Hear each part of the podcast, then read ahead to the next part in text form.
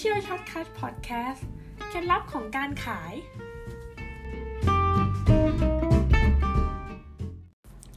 สวัสดีครับ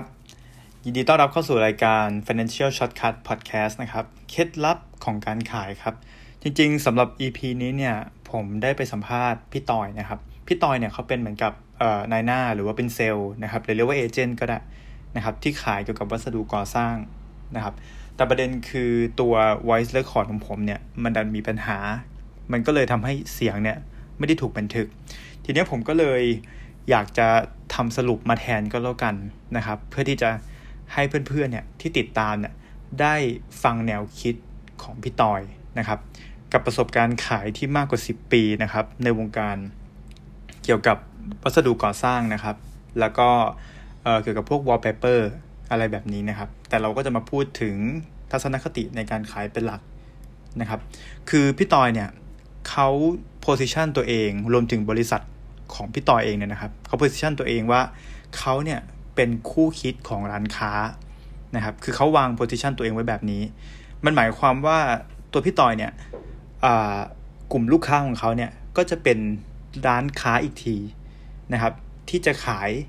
นะครับไปที่ end user นะครับเพราะฉะนั้นจริง ๆ แล้วเขาก็เหมือนกับการค้าค้าส่งนั่นแหละนะครับแต่ว่าเขาวางโพซิชันเป็นคู่คิดของร้านค้านะครับคำว่าคู่คิดของร้านค้าในที่นี้เนี่ยมันก็หมายถึงว่าตัวเขาเองเนี่ยออยู่ในมุมของของลูกค้าแล้วก็พยายามที่จะแก้ไขปัญหาของลูกค้านะครับเป็นหลักอืมทีนี้เรื่องที่อาจจะเล่าต่อก็คือ ตอนเนี้ยวัสดุ นะครับในการซื้อเนี่ยหลายๆคนเนี่ยเขาก็คงจะมองว่าเออลูกค้าส่วนใหญ่ก็คงจะซื้อออนไลน์ใช่ไหมครับ แต่จริงๆเนี่ยพี่ต่อยเนี่ยเขาเขาไม่ได้บอกอย่างนั้นฮะคือพี่ต่อยเขาบอกว่าฝั่งออนไลน์เนี่ยก็อย่าทิ้งนะครับฝั่งออฟไลน์ก็ต้องดูแลนะครับคือต้องดูแลทั้งสองฝั่งให้พอๆกันเลยนะครับเพราะเพราะว่าพี่ต่อยบอกว่าข้อดีของการทำออนไลน์เนี่ยก็คือลูกค้าเนี่ยสามารถที่จะเข้าถึงสินค้าได้ทั่วโลก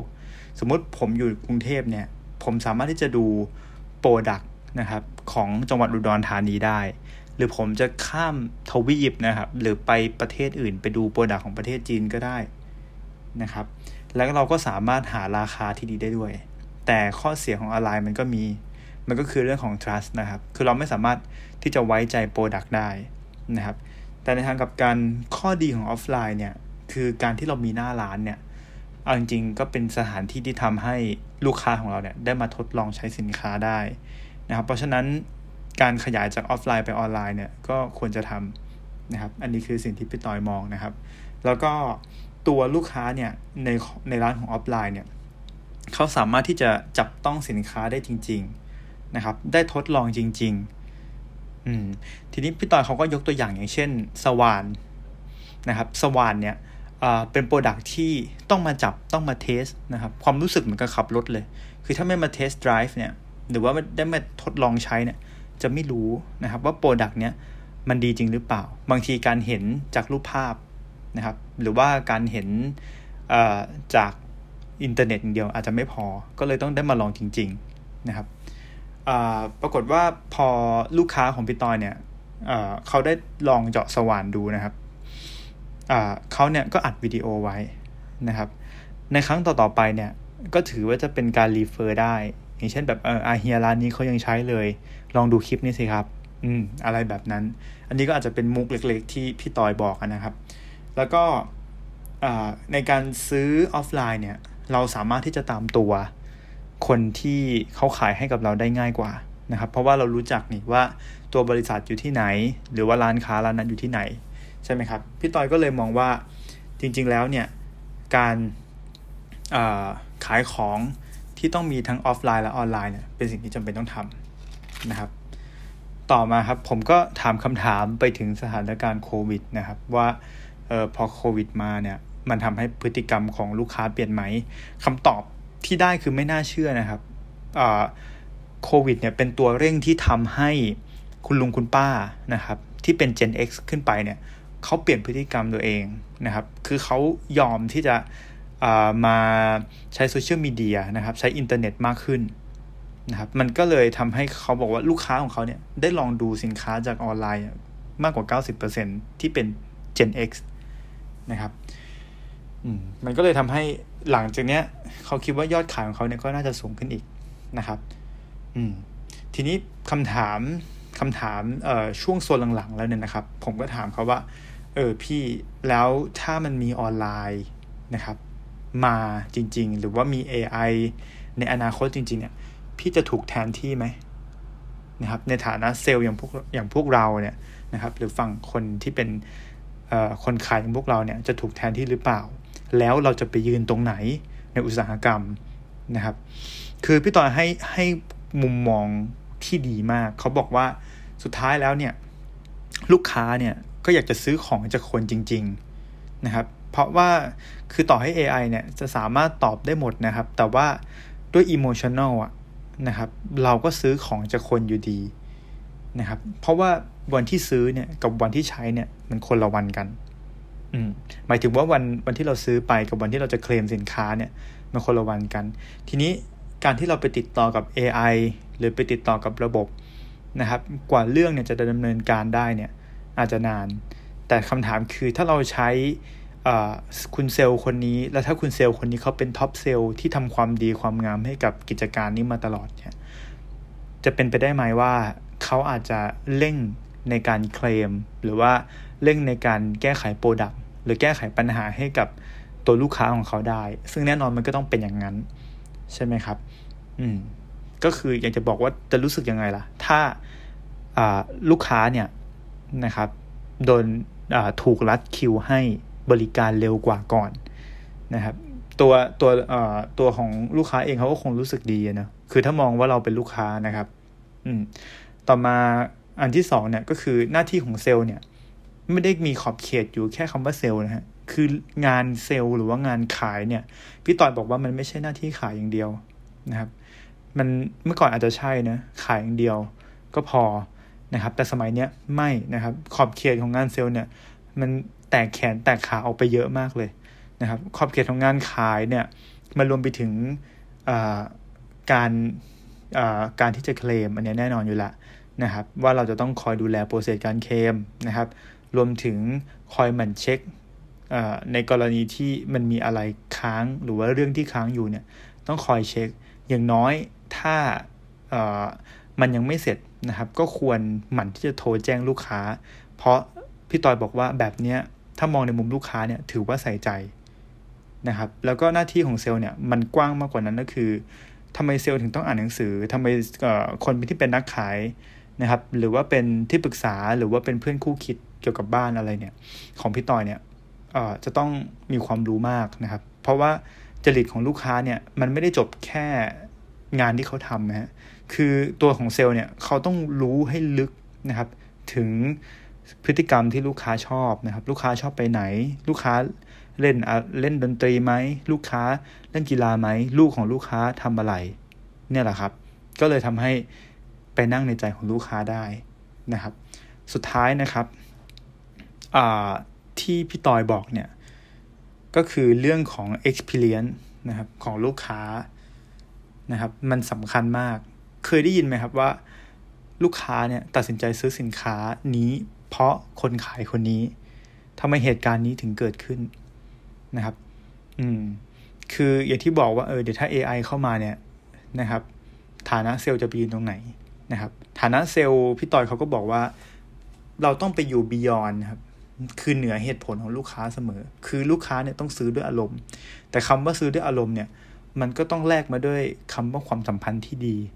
นะครับซึ่งความสัมพันธ์ที่ดีเนี่ยถ้ามองลึกสองแว่นขยายลงไปอีกเนี่ยเราก็จะเห็นว่าประสบการณ์ในการซื้อเนี่ยตั้งแต่เขาเจอเราครั้งแรกเนี่ยจนไปถึงวันที่เราส่งมอบสินค้าเนี่ยนะครับทุกกระบวนการเนี่ยตั้งแต่เริ่มเจอปัญหา แก้ไขปัญหาหาวิธีแก้ปัญหาจนไปถึงส่งมอบสินค้าเนี่ยนะครับ เราเนี่ยทำกระบวนการไหน แล้วเราทำข้ามขั้นตอนการขายหรือเปล่านะครับ ประสบการณ์ในการซื้อตั้งแต่เริ่มจนจบ นะครับ และยิ่งถ้าเราดูแลลูกค้าดีเท่าไหร่นะ เหตุผลในการซื้อของลูกค้าเนี่ยมันก็จะลดลงไปเรื่อยๆ มากขึ้นเท่านั้นนะครับอ่าคือถ้าถ้าเราให้ตัวตัวอย่างง่ายๆ เนี่ย มันก็เหมือนกับว่าคุณมีลูกใช่ไหมแล้วทีนี้ลูกของคุณเนี่ยกำลังเรียนวิชาวิชาเกี่ยวกับ business อะไรอยู่สักอย่างนะครับ ซึ่งจะต้องจัดบูธขายของอยู่กลางตลาด ถ้าคุณเป็นพ่อแม่ นะครับ เดินเข้าไปที่บูธของลูกตัวเองคำถามคือคุณจะซื้อ โดยที่ไม่ได้สนว่าสินค้าเป็นอะไรหรือเปล่าคำตอบคือใช่นะครับ คือเหตุผลในการซื้อเนี่ยหายไปเลย เราซื้อเพราะเพราะอะไร เพราะว่าเราถูกใจ เรารู้สึกเอ็นดู รู้สึกประทับใจคนที่ขายนั่นเองนะครับ คือมันเหนือเหตุผลไปแล้วไกลๆเนี่ย เพราะสุดท้ายเนี่ยสินค้าก็ต้องถูกขายให้กับคนนะครับ พี่ต่อยก็ยังบอกอีกว่า เราเนี่ยไม่ควรที่จะกลัวนะกระแสขึ้นที่พัดพาเข้ามา แต่เราต้องรีบเรียนรู้และจัดการกับมันคำว่าจัดการของเขาเนี่ยไม่ใช่ทำลายนะฮะจัดการของเขาเนี่ยเขาหมายถึงว่าเรียนรู้ที่จะใช้มันให้เป็นประโยชน์นะครับ เรียนรู้ที่จะเอามันมาเป็นเครื่องมือมากกว่านะครับสำหรับเรื่องที่ได้ฟังจากพี่ตอยเนี่ยก็รู้สึกว่าเออในฐานะที่เราเป็นคนขายเนี่ยเกมของคนขายเนี่ยก็เปลี่ยนไปละนะครับ เราก็ต้องโพสิชันตัวเองดีๆนะครับ แล้วก็การขายเนี่ยมันคู่กับคำว่าปฏิเสธอยู่แล้วนะครับ อันนี้คือสิ่งที่พี่ตอยบอก แต่คำว่าปฏิเสธของลูกค้าเนี่ยนะครับเอามันมันเป็นวัคซีนนะครับ มันอาจจะเจ็บแต่มันเป็นภูมิคุ้มกัน แต่ไม่ใช่ฉีดแล้วไม่ได้ผลชะงักรักษาโรคอะไรไม่ได้ ไม่ใช่แบบนั้นนะครับ การฉีดไปแล้วเนี่ย การฉีดวัคซีนหรือการโดนปฏิเสธจากลูกค้าเนี่ย เราต้องมาทบทวนตัวเองเสมอว่าที่เขาไม่ซื้อเพราะ นะครับเขาไม่ซื้อเพราะนะครับเราขายข้ามขั้นตอนไหม หรือว่าตัวเราเองเนี่ยเอาโปรดักต์ให้เขาไม่ดีนะครับหรือว่าไม่ได้มีการวางแผนที่รัดกุมก่อนนะครับหรือว่าแก้ปัญหาได้ไม่ตรงจุด หรือ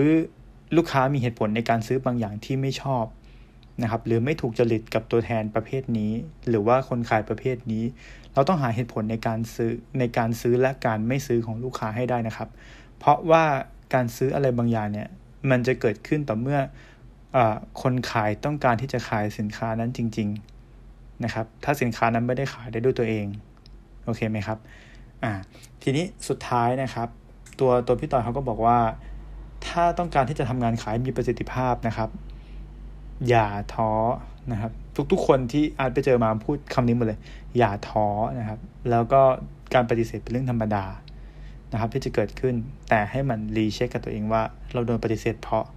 พอเราอ๋อเนี่ยรอบหน้าเนี่ยจะไม่เกิดเหตุการณ์นี้ซ้ำอีกแน่นอน ถ้าคุณรู้แล้วนะครับ ก็อย่ามัวอยู่นิ่งๆเฉยๆนะครับ หมั่นพัฒนาตัวเองนะครับ แล้วก็ทำตัวเองให้ดีขึ้นในทุกๆวันที่ได้ตื่นนอนขึ้นมานะครับสำหรับพอดแคสต์นะครับ financial shortcut ในตอนนี้เนี่ย ก็น่าจะฝากไว้ประมาณนี้นะครับ สำหรับ EP หน้าเนี่ยจะเป็นอะไรนะครับ ผมก็คงจะเอาคลิปจริงมาลงนะครับสำหรับนี้มันเออร์เลอร์จริง ๆ นะครับเทคนิคนะฮะก็เลยเอามาเป็นสรุปแก่นทางความคิดของพี่ตอยก็แล้วกันนะครับ ถ้าสงสัยว่าหน้าตาพี่ตอยเป็นยังไงลองไปดูที่โคเวอร์นะครับ หล่อมากนะครับ โอเคครับสำหรับวันนี้สวัสดีครับ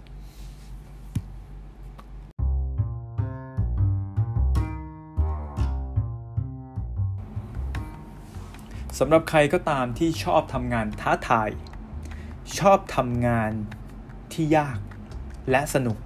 รายได้สอดคล้องกับความสามารถ ที่ได้ทำและได้พัฒนาตนในทุกวัน ทาง Financial Shortcut กำลังจัดหาคนที่มีคุณสมบัติเหล่านี้ ถ้าคุณคิดว่าคุณเป็นหนึ่งในนั้น ที่อยากจะพัฒนาและปลดล็อกศักยภาพของตัวเอง ทางเรายินดีต้อนรับนะครับ ที่จะมาเข้าสู่ทีมงานของพวกเรา Financial Shortcut นะครับ ติดต่อ 099 235 9878 แล้วเจอกันนะครับ